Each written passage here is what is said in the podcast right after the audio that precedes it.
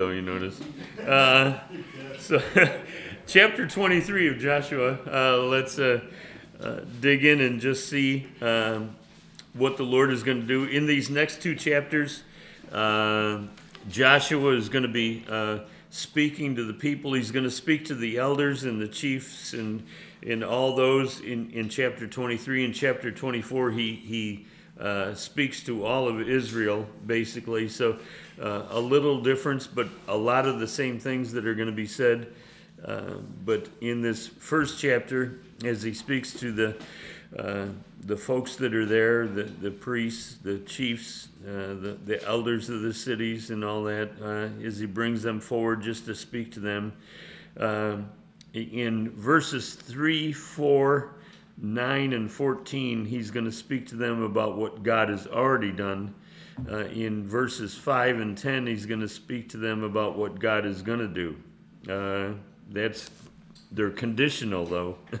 It depends on where their hearts are going to be. But he speaks to that as we go here. So we're going to see a mix here. But Joshua, probably now about 110 years old. So he's got some age on him. He's even older than Rich. I don't know. Is that possible? Yeah. So it says, and it came to pass a long time after that the Lord had given rest unto Israel from all their enemies round about, that Joshua waxed old and was stricken in age. So he's up there. And Joshua called for all of Israel, and for their elders, and for their heads, for their judges, for their officers, and said unto them, I'm old and stricken in age. They couldn't tell, so he had to let them know what was really going on. And you have seen all that the Lord, so here's what the Lord has done. You have seen, not just heard, but now you've seen also what the Lord has done, what the Lord is going to do, and it's come to pass. You have seen all that the Lord your God, so this personal relationship that he wants them to have, he's your God, so deal with him as such, have that relationship as such that he is your God. If we proclaim him to be our God, then there should be evidence there that he is our God. And so I think Joshua is certainly speaking to the folks. He knows he's going to go, but they are going to be remaining. But what kind of a relationship are they going to have as he goes? He knows all the things that Moses has already said, that it isn't going to be long. They're going to leave you. They're going to leave your presence. They're going to leave your heart. They're going to go in their own direction. So he knows these things are going to come to pass, and still encouraging them to keep going. And isn't it amazing? We know the end days are here. We know that there's going to be perilous times. The Lord has told us, but that doesn't mean that we should just dismiss everybody and say, well, that's it, sayonara, see you later, goodbye. I got my relationship, but yours is just, it's toast. He's continuing to give them encouragement, which is what we should be doing, continuing to give them hope, continuing just to call them to that place of accountability and responsibility.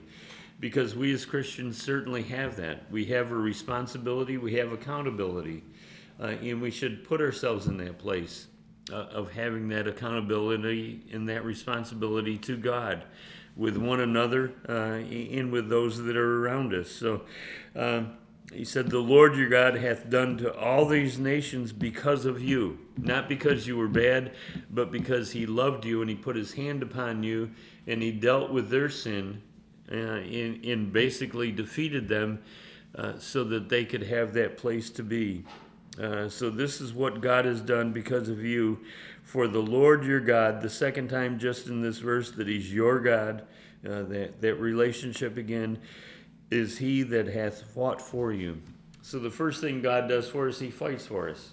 And he fights for his people, doesn't he? We see it over and over through Scripture. And sometimes Christians are so defeated that they think that God doesn't care about me anymore. God isn't working for me anymore. God isn't doing anything for me. What we don't see behind the scenes is that God is fighting for us. Mm-hmm. And if God is fighting for us, what does Scripture say? who can be against us? And we got to keep that in perspective, because sometimes we get so discouraged at the way that the world looks or our own heart looks that we just give up and surrender without a fight. But we're involved in this. He's alongside of us. He wants to be known like that for us and to us. So we really have to keep that perspective, and that's our responsibility. God is not going to put into us that here I am fighting for you and you're thinking that you're done. I'm giving up on you, because he doesn't do that. He doesn't do things along with the emotional thing that we have. He's way above that. And so he wants to keep us in that place where I'm fighting for you. I'm continuing to fight for you. I will always fight for you. As long as you're mine, I will fight for you. Because we do the same thing with our families, don't we? Even though our kids walk away and go different ways and go different directions, and our family members that used to know Jesus and used to go to church but don't go anymore, we kind of give up on them. And we say, well, the heck with you. But God never does that. And even though our kids do that, they're still our kids, aren't they? And even though we walk in some ways that are wrong sometimes, we walk into sin or we walk in ways of unbelief, God is still our God, and God still fights for us. So hold on to it. Keep it in the forefront, especially in the days that we're in, because the enemy is just out there beating to pieces his people. We see it more and more. And it's not going to get less, it's going to get more. But where darkness comes in the hardest, the light is going to shine even brighter. So take that time with the Lord every day. Get together with him and just sit before him and let his light shine upon your life and strengthen you for the day that's ahead of you. Because if you're defeated, you don't have any feet to walk. Oh. I would expect that from Steve or Tim, but Tim's not here, so I got to pick on Steve. Oh boy. Oh my, I wasn't ready for that one. Anyway, in verse 4, he says, "Behold, I have divided unto you by lot these nations that remain, to be an inheritance for your tribes from Jordan, with all the nations that I have cut off." And this again is what the Lord has done. I've cut off those nations, even to the great sea westward. He's giving them parameters of where he's cut them off, of the things that he's done for them. This is yours. And hold on to it. Keep it. Sustain it. Like he told Adam when he moved Adam into the garden. Remember, he put Adam into the garden. It wasn't that Adam just wandered around till he found a garden and said, oh, this looks like a good one. It says that the Lord put him in the garden to do what? To dress it, to keep it, to protect it, to serve in it, and to garrison it about. And why would he tell him to garrison it about, to protect it, unless there was going to be something that was going to come that would want to destroy it? So Adam was already prepared, or should have been prepared, and then we find out he wasn't as prepared as what he thought he was, and we're never as prepared as we think we are. I'm ready for this, Lord. I'm ready. I can handle this. And then we find out I can't handle 1 inch of it, because we are just weak without the presence of the Lord with us in doing those things. So he's telling them again, I've cut these things off. I've given you these boundaries, and these are the places that I've placed you. These are the things that I'm going to do for you and in you. So have your way with those things. And the Lord your God, in verse 5, he shall expel them. So again, this is what the Lord is going to do. Verses 5 and 10 are what the Lord is still going to do later on. The Lord your God, he shall expel them from before you and drive them from out of your sight, and you shall possess their land as the Lord your God hath promised you. The enemy has come into your life and my life. We see it and we go, well, okay, great, that's wonderful for them, but what about us? But the Lord knows what was in us, And he's expelling those things from our lives. And he says, I want you to get rid of them, and I want those things to stay out of your life. This is what I'm going to do in your life. I'm going to expel those things from you, and I'm going to bring into you a heart after you. And these are things that we need to know. And he says, I want you to possess that land. I want you to possess what God has given us. And what has God given us? He's made us the temple of the Holy Spirit. And just like Nehemiah, we see Nehemiah come in, and what did he do? He cleaned out the temple, and he got rid of all the junk that was there. And as soon as he left, what did they do? They brought it back in. That's not what God wants us to do. That's not possessing the land. That's not keeping the land. That's not protecting it. That's giving up to the enemy and just letting him have havoc with our lives.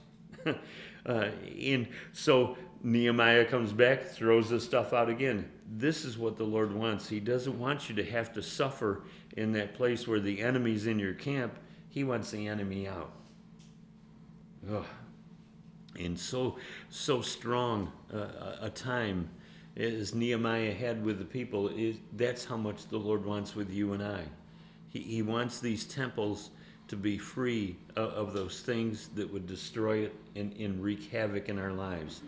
Because no matter how pure we are, no matter how wonderful we are, it doesn't make God any bigger or any better, because he is who he is. I am that I am. I don't change. We're the ones that change. We vary on how we feel and what's going on around us. And he says, I want you to be still of those things. I want you to possess. And you can't possess if you're afraid or in fear or walking in disbelief or unbelief of what God can do. I want you to possess that land as the Lord your God has promised you. I want you to possess it, because he says, I've given you this temple in you, and I want you to possess it, and I promise you that it's going to be well as long as you're walking with me. And we're going to see what happens when we don't walk with him. So he says in verse 6, so this is how we do it. Verses 6, 7, and 8 are three areas, are three sentences of promises to us, as well as direction for us. He says, be ye therefore very courageous, to keep and to do all that's written in the book of the law of Moses, that you turn not aside from thy right hand or to the left. So he says, I want you to be therefore, because this is what I've done for you and this is what I'm going to do for you. I want you to be therefore, and this is amazing to me, and this is probably the first time I've seen this for my own life, is that God wants us to keep and to do all that's written. So he's talking about the Word of God. He's talking about the Word, and he said, I want you to keep it and to do it. But in order to keep it and do it, what do we have to be? We have to be very courageous. Not just courageous, but very courageous. Because it takes a lot to keep the Word of God in us always, doesn't it? It takes a daily administration to keep that Word in us and to keep it in the forefront. And if we don't do it daily, we're already losing ground. And you're losing possession of what God has already given us. And that's scary, isn't it? It's just like, Lord, some days I don't feel like it. I know. That's when you got to do it the most. Some days I don't feel good, Lord. I know. That's when you need it the most. Some days I just can't believe. I know. That's when you have to trust, even when you can't see. Oh, Lord, it sounds like you want to be first in my life. I do. Because that's the best for you. Because if we don't have God in the forefront, who's there? Some guy with a pitchfork in a red suit, you know? It just, yuck. And he's right in front of us, spewing. And it's just amazing. We have I hate to get political, but I'm going to anyway, but we have a Democratic lawmaker in Nebraska. Nebraska, of all places. There's only 40 people in the whole state. Come on. Nebraska. a Democratic lawmaker who has proposed a law, a bill, it's not a law yet. She knows it won't get passed, but she wanted to put it in the forefront anyway. But she said she wants to ban all church youth groups and all vacation Bible schools because you're indoctrinating the kids. Nebraska. I could see it in New York or California, but Nebraska? Come on. And if she's putting it forward, how long before some states vote on it and do something with it? Can you imagine having a church with not a youth group or a vacation Bible school? Or none around? Oh boy, because you're indoctrinating. How long then is it going to take before you can't go to church because all they're doing is brainwashing you and indoctrinating you to believe something that isn't real? Well, amen, because everybody does it. And who's behind it? It certainly isn't God. And if you don't keep God at the forefront, this is what's going to happen. To me, this just shows the judgment of God is already on America, because otherwise these things would not even be coming to the forefront to even be voted on. Oh, Lord, help us. And what's going to happen when they do come to the forefront and they are voted on and they are passed? What are you and I going to do? And we might be here for it. Look at all that's happened just in the past 3 years.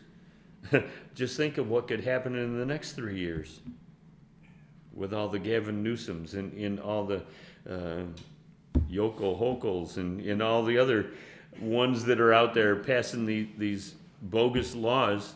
What's going to happen, and how are we going to stand? Are we just going to be mad at the Newsoms and the Hokels and the Bidens?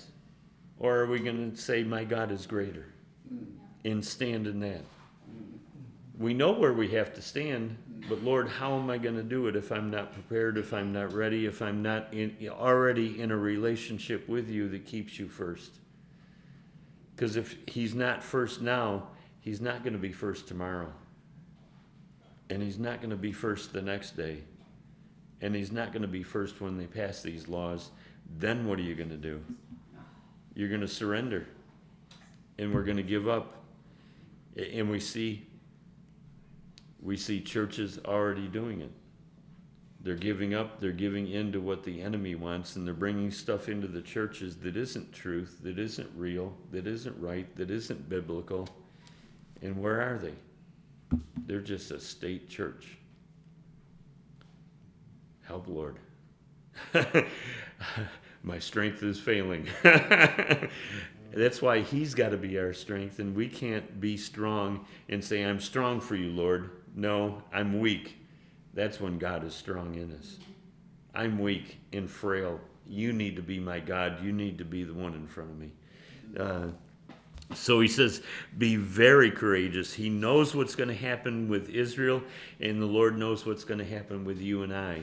If he isn't first in that place now, he's not going to be. And we need to be very courageous, especially in the days that we're in, to stand strong. You guys are older than you've ever been.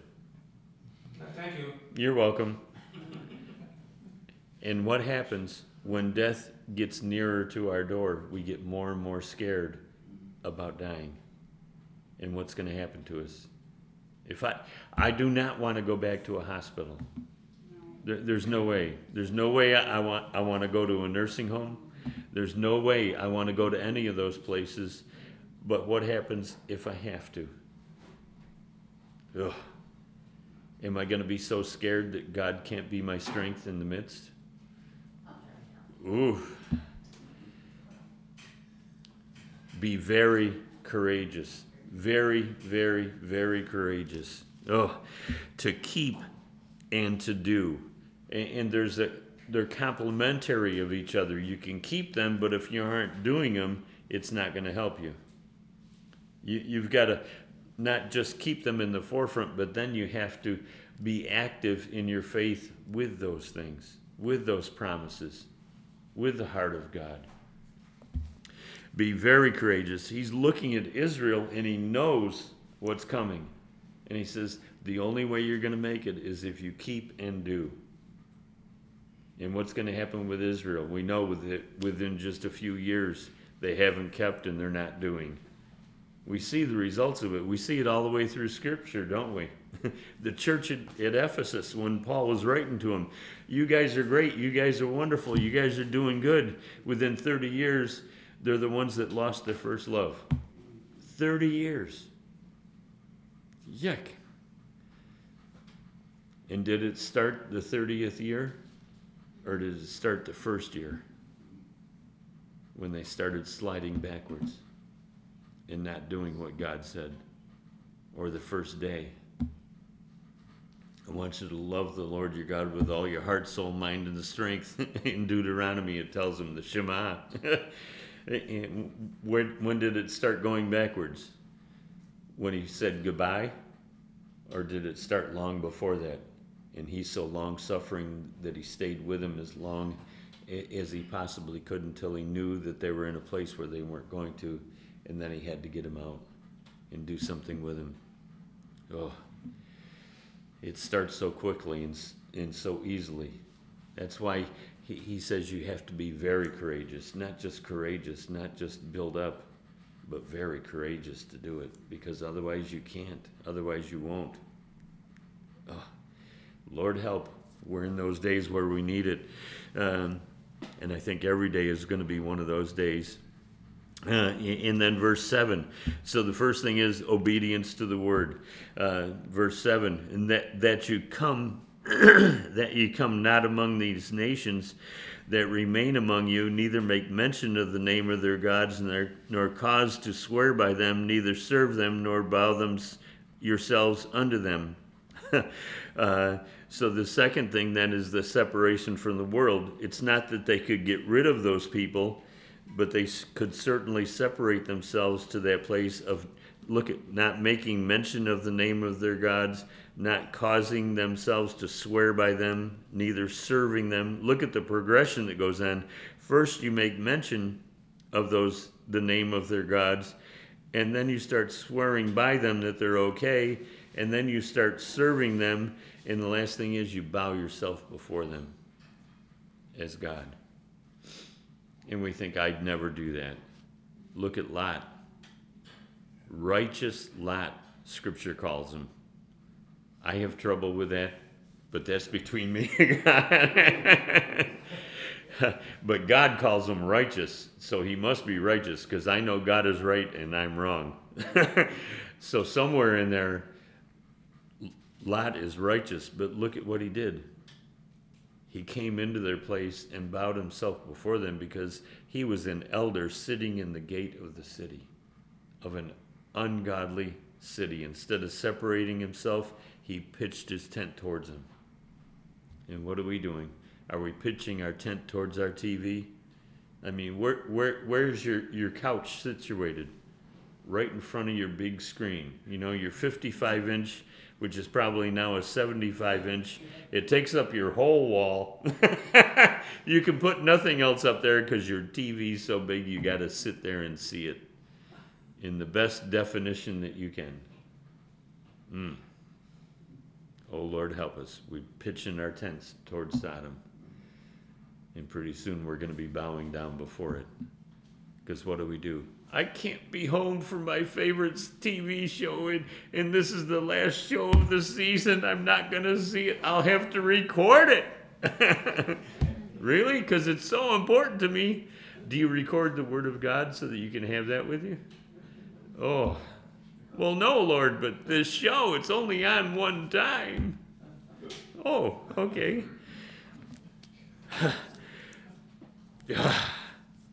Separation. It tells us this in Hosea chapter 2. Interesting scripture. Starting at verse 14, it says, therefore, behold, I will allure her, God speaking about restoring adulterous Israel.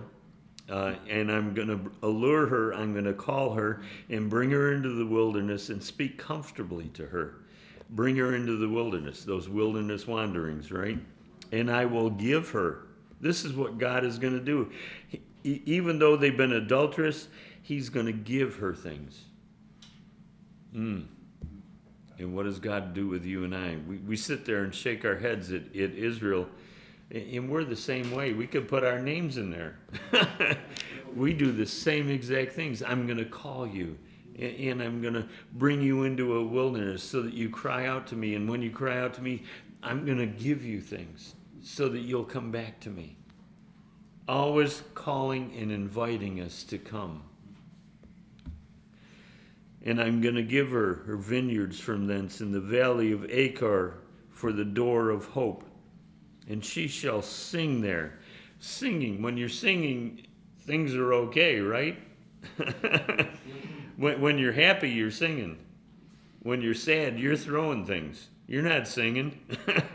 You're upset. You're yelling. You're using those words you haven't used in years. As in the days of her youth, and in the day when she came up out of the land of Egypt, when she came to an end of herself and realized that she needed God, and she finally surrendered to God, God came and got her and pulled her out, just like he did with you and I. And it says, and it shall be at that day, saith the Lord, that you shall no more call me Ishi, or my Lord, but you're going to call me your husband. Oh, you're going to come to that place in that relationship where you're going to cleave to me as a husband-wife relationship. You're going to cleave to me more than you're going to cleave to the god of this world. For I will take away the names of Balaam out of her mouth. How do we do that? God says, I'll take those names away from you. Remember, we just saw in Joshua that he said, I don't want you to remember their names. I don't want you to speak their names. How do we forget? He says, I'm going to call you. I'm going to bring you to a place and renew that relationship with me. And then I'm going to take away the remembrance of those names from your life. Well, Lord, I can't forget. I'll help you. Oh, what we're saying is, God, I don't want to forget. Just in case you fail me, I still got Balaam on the side. Isn't that sad? But we do it, don't we? God, I'll give you this, but I'm going to keep this part just in case.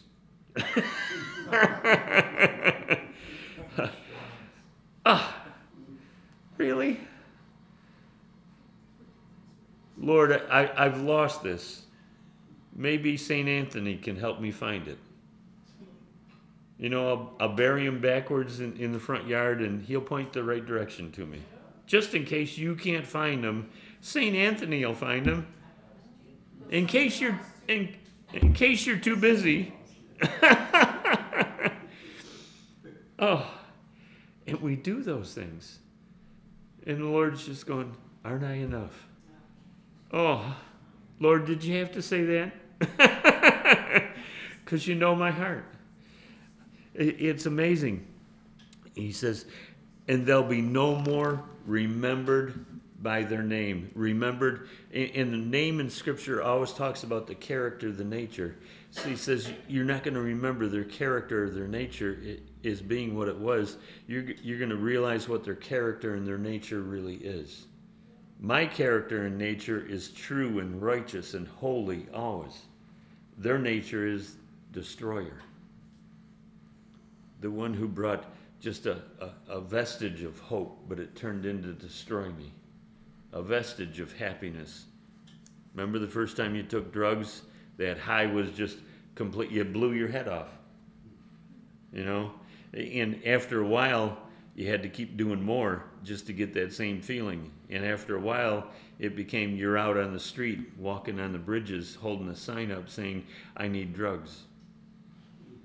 When I was driving for the auto parts place, driving by, and all these people are all over the bridges, all over the streets, at every corner. And this one sign said, I'll tell you the truth, I need the money for the drugs.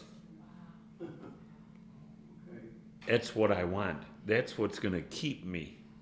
What's it keeping you? You're on the streets with a cardboard sign that somebody else probably had to write because you don't even have a marker anymore, but you want drugs because that's what's going to help you. Really? How's it done so far? Oh, Lord, help.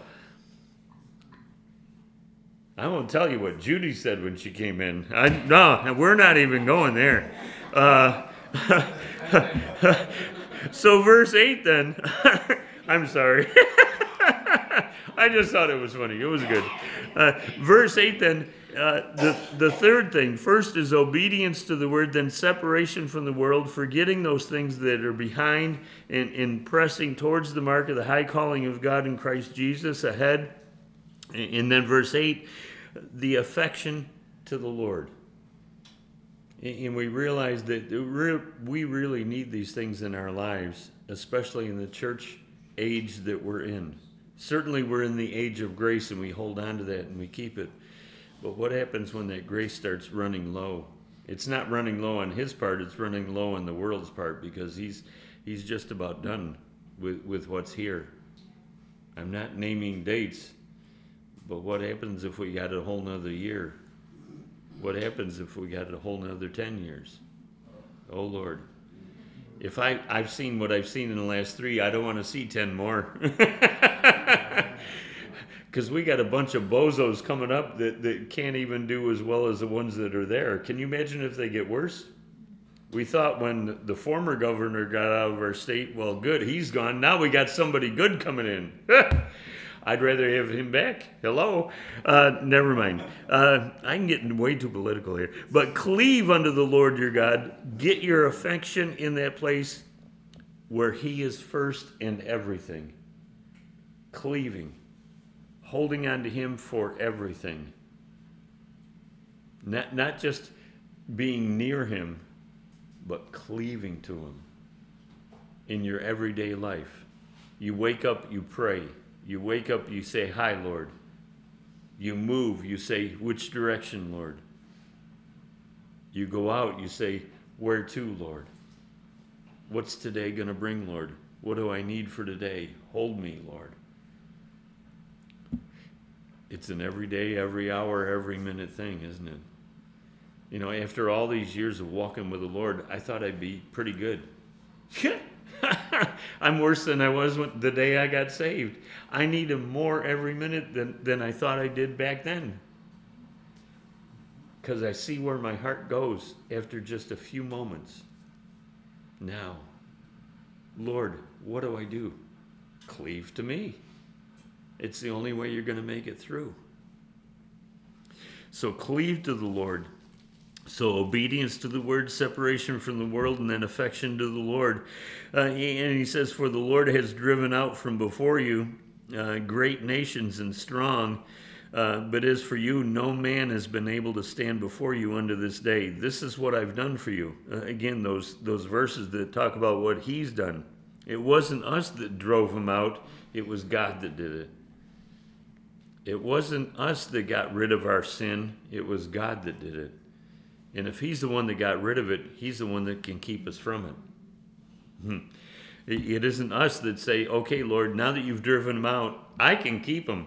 I'll keep them out, Lord. Really? How long are you going to keep them out? Till the first thought comes by, or till you get on the expressway for the first time and the guy cuts you off? Hello. Our hearts are there. One man shall chase 1,000. This is what God is going to do. One man of you shall chase 1,000, for the Lord your God, he it is that fights for you as he's promised you. As he's fighting for you, do you realize that you have the capability, you have the promise of God that 1,000 enemies are going to come against you and you're going to be able to drive them away with the strength of the Lord in you?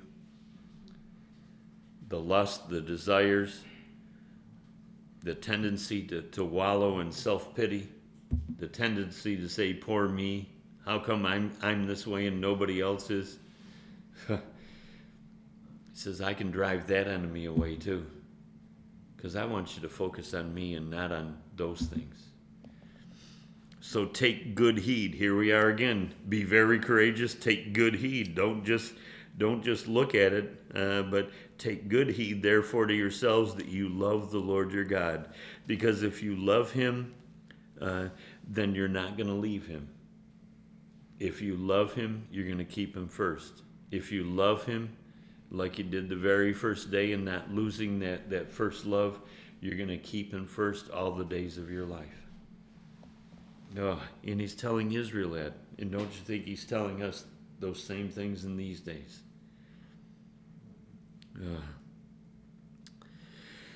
And then we get into the bad news. I almost hate this part.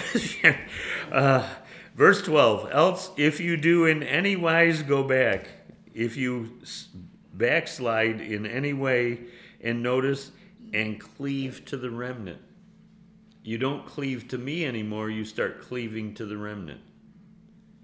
What remains in your life of the place that you're possessing that you didn't get rid of, you're going to start cleaving to it.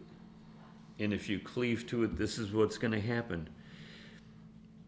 Even these that remain among you, and shall make marriages with them, you shall go and marry them, and go in unto them, and they to you. Remember that your enemy goes about as a roaring lion, seeking whom he may devour, and he's going to come in and eat you up, and chew you up, and spit you out. Know for a certainty, this is certain. This isn't just a guess. This isn't just what could happen.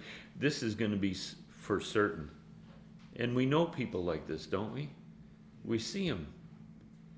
We see them around us. There was just an article this morning on how many, I forget where it was even, but I looked at it and it disgusted me so much I didn't even read it or anything, but how many pastors and church leaders have fallen in just the past few months and gone a whole different direction. And it's just like, and we think, well, they've got it together, so they're going to keep it. Wrong. They're men of like passions like anybody else.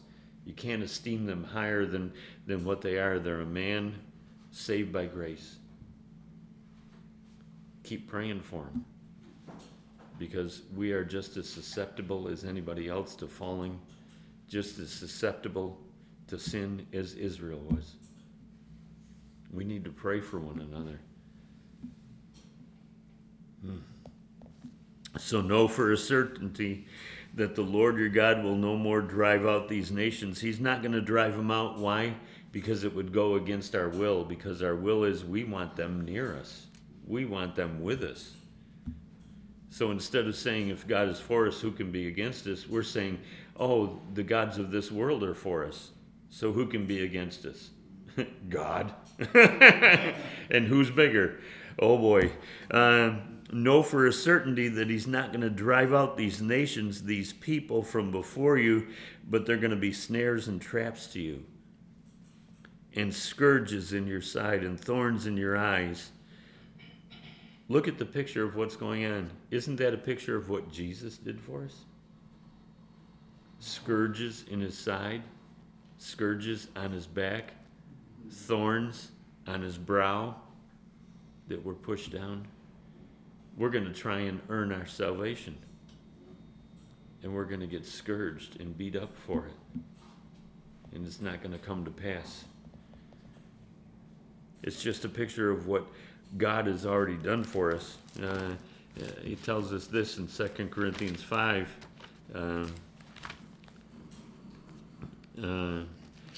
Verse 21, for God hath made him to be sin for us, who knew no sin, that we might be made, notice, might be made the righteousness of God in him. He wants us to know that God is making him righteousness for us, because we have no righteousness of our own. But again, that's getting the focus back on who Jesus is and what he's done for us. That's why we take communion so often, so that we remember. And we sit there and know what God has done for us. So I'm going to take these things, and this is what's going to happen to you. For the wages of sin is death, it tells us. And behold, this day I am going all the way of the earth, and you shall know in your hearts and in all your souls that not one thing has failed of all the good things which the Lord your God spake concerning you. All are come to pass unto you, and not one thing is failed thereof. So again, this is already what God has done. This is one of those verses about what he has done. And there's no fear in that. There's no anxiety in that. There's no apprehension in that. We just are able to rest in it. It was kind of neat studying for this, and then talking to Robert the other night before he went into surgery, and he was just a happy camper. Robert, they're going to take out part of your lung. Yeah, it's okay. If I die, I'm home. If I'm not, he'll heal me. It's okay. I'm not worried. We've been this way before. The Lord takes care of me. Just like, oh, Robert, you're putting me to shame, man. Will you pray for me? Because my heart's failing for you. This is the third time they're taking part of your lung, man. He goes, hey, I can breathe with one. Come on. Amazing what God can do and what God can show us. Not one of these things has failed that God has brought. And he's not going to fail, because God doesn't fail. You can't point at one part of Scripture and say, God failed me. Isn't it amazing that in the book of Revelation, unbelievers are going to be standing there in the last days shaking their fist at God. And what are they saying? You failed me. You didn't give me what I wanted. But I gave you every good thing to have, but it's not what I wanted. He says, well, you don't want me then. Oh, Lord, help me to want you more than I want what I can see. And I think we're coming to those days. Help me to want you more while I'm sitting in jail than anything I can see around me. Freedom from this. Lord, help me to want you more than that. Oh, that puts things in perspective real quick, doesn't it? Just help, Lord. Therefore it shall come to pass, verse 15. Oh, we're going so, you guys are slow today. Therefore it shall come to pass that as all good things are come upon you, which the Lord your God has promised you. Notice all the good things are coming from the Lord. None of those good things are coming from the enemy. All good things come from him, because he is good. He's always good. He always does good. So shall the Lord bring upon you those evil things. If you don't want what he has, those other things are going to come to pass, because he's going to give you what your heart desires. Oh, he's going to bring upon you all those evil things until he has destroyed you from off this good land which the Lord your God has given you. And we know ultimately Israel was going to be taken into captivity and shipped out. But it wasn't the Lord's fault. It was the people's fault. It's never the Lord's fault for what's going on in our lives. It's our fault. Lord, I haven't cleaved to you. I have been obedient to you. I haven't separated myself. I haven't forgotten the names of the other gods. I've bowed down to them. I've served them. And he says in verse 16, when you have transgressed the covenant of the Lord your God, which he commanded you, and have gone and served other gods and bowed yourselves to them, then shall the anger of the Lord be kindled against you. Isn't that grace that all the way through he says, you've gone and you served other gods, you bowed yourselves down to them. Then it says that the Lord's anger is going to come. It doesn't come right away. My anger rises up right away. Instead of being long-suffering and gracious like the Lord is, he gives them an opportunity to repent and to turn before he brings those things to pass. And you shall perish quickly. Not just in a little bit, but quickly from off the good land which he has given you. You don't have to hold your place here, but turn to 2 Corinthians 6, and we'll finish up there.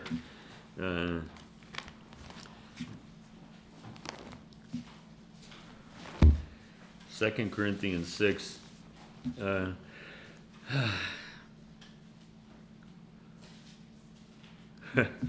Let's pick up in verse 11 and just finish up the chapter there. Just for time's sake, it says, "O you Corinthians," and certainly could be you and I or anybody else, "our mouth is open unto you, our heart is enlarged. You are not straitened in us, but you are straitened in your own bowels. Now, for a recompense in the same, I speak as unto my children, be also enlarged." This is what God wants. He wants our hearts to be enlarged. He wants our eyes to see more of who He is in the midst of it and realize we possess so much. He says, don't do this. "Do not be unequally yoked together with unbelievers, for what fellowship has righteousness with unrighteousness?" Isn't that the same thing He was telling the people of Israel? Don't listen to them. Don't pay attention to them. Don't know their names. Don't get yoked together with them. And what communion has light with darkness? We're not supposed to be sitting here having communion with the darkness of this world. "And what concord hath Christ with Belial, or what part hath he that believeth with an infidel? And what agreement has the temple of God with idols? For you are," notice, not "you might be," "you are." If God is in you, you are now a temple. Your body is a temple. And we know people that say that, "my body's my temple." Wrong way. It's not what God is talking about. He's talking about indwelling us. And what happened with the temple of Israel? That God's presence was so thick that even the priests couldn't enter in because they couldn't see. God's presence was there. And what do you think He wants with the temple that He's made you to be? He wants to indwell you so much that nothing else can enter in or dwell there, because His presence is so intense that nothing else can be there. Oh, that's the perfect sense. And that's what He wants for you and I, because that's the best thing to have. You are the temple of the living God. He's alive, and He's alive in you now. And as God has said, "I will dwell in them and walk in them, and I will be their God, and they shall be my people." It's interesting, we're in Genesis on Sundays, and you know what happens with Adam and Eve. God comes and He walks in the cool of the day with them every day. It doesn't take long. He's only got 2 chapters, really only 1 chapter, because the first chapter He's creating, the second chapter they're there, and by the third chapter, they're done. They're out of there. But He comes, and what does He say? He walks in the cool of the day with them. And what are they doing by the third chapter? They're hiding from God. And He wants to walk in us, He says, as His temple. He wants to walk in His temple.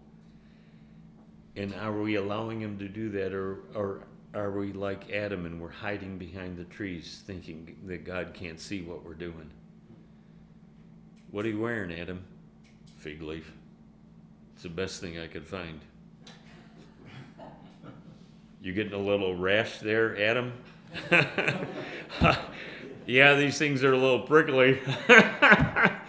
You could have chosen something better, Adam. He doesn't say any of that. Just, Adam, look at the cry of his heart, the Father's heart. Adam, where are you? Spiritually, where are you, Adam? I want to walk in you. And He looks at you and I, and He says, Billy, where are you today? I'm walking, but you're hiding. I'm walking, but you're hiding behind something. You're hiding behind that 75-inch screen. You're hiding behind that site on the internet. You're hiding behind that relationship that you desire so much more than that relationship that I have with you. You're hiding behind that Social Security that you're getting from the government more than you're trusting me. Oh, because one day that Social Security is going to be gone. Hello. Then who are you going to trust? defeated. I'm going to dwell in them. I'm going to walk in them. And I will be their God. I'm going to be. And they are going to be my people. Wherefore, come out from among them and be separate, saith the Lord, and touch not the unclean thing, and I'm going to receive you. As we touch those unclean things, the Lord says, I'm not going to be with you. Oh, it should draw us to a place where we don't want to hurt God anymore, doesn't it? And we say that, don't we? God, I don't want to hurt you anymore. You know, what do we say to our kids? And our kids say to us, you've hurt me by the way you've talked to me. Ouch. Touch not those unclean things, and I'll receive you. And I'll be a father to you. And you'll be my sons and my daughters, saith the Lord Almighty. Notice it's the Lord Almighty. Jehovah, the covenant-keeping God, the Almighty One, the one who can do anything. Not just Adonai, a God, but the big God. How big is our God? He's able to keep us. Be encouraged to walk in the right direction. Be encouraged to go in the right direction. Be encouraged to just say no to those things, of the things of the world that are around us. I thought we might finish Joshua. That's a no-go. We'll do that next time. No wonder God hasn't given me anything yet for the next one, because I wasn't going to finish. Yeah. I have a card for Phyllis if you guys want to say anything. Oh, praise the Lord. Good. Well, let's pray, and we'll finish up, and we'll sign cards. Father, thank you, Lord, for your goodness to us. Thank you for your grace. Thank you for your heart, Lord, that your heart is towards us. You want to walk with us. You want to indwell us. You want to be in that place where we're your people, where we're your sons and your daughters, and where we can sit there and call you Abba, Father, Daddy. We want to be in your presence. We want to be in that place of closeness, of nearness to you. So help us, Lord. Sometimes we wander away so much that we don't even recognize you when we see you in the distance, because we've gone so far from you. You're looking for us and you see us, but we can't even see you yet. Our heads are bowed down because of the shame, because of the hurt, because of the pain that's there. But Lord, you want to restore us and bring wholeness to us. So, Father, have your way with us. If we're holding on to anything, Lord, please help us to surrender it and to let it go so that your fullness can indwell our temple. We love you, we thank you, and we just ask it in Jesus' name. Amen. Amen.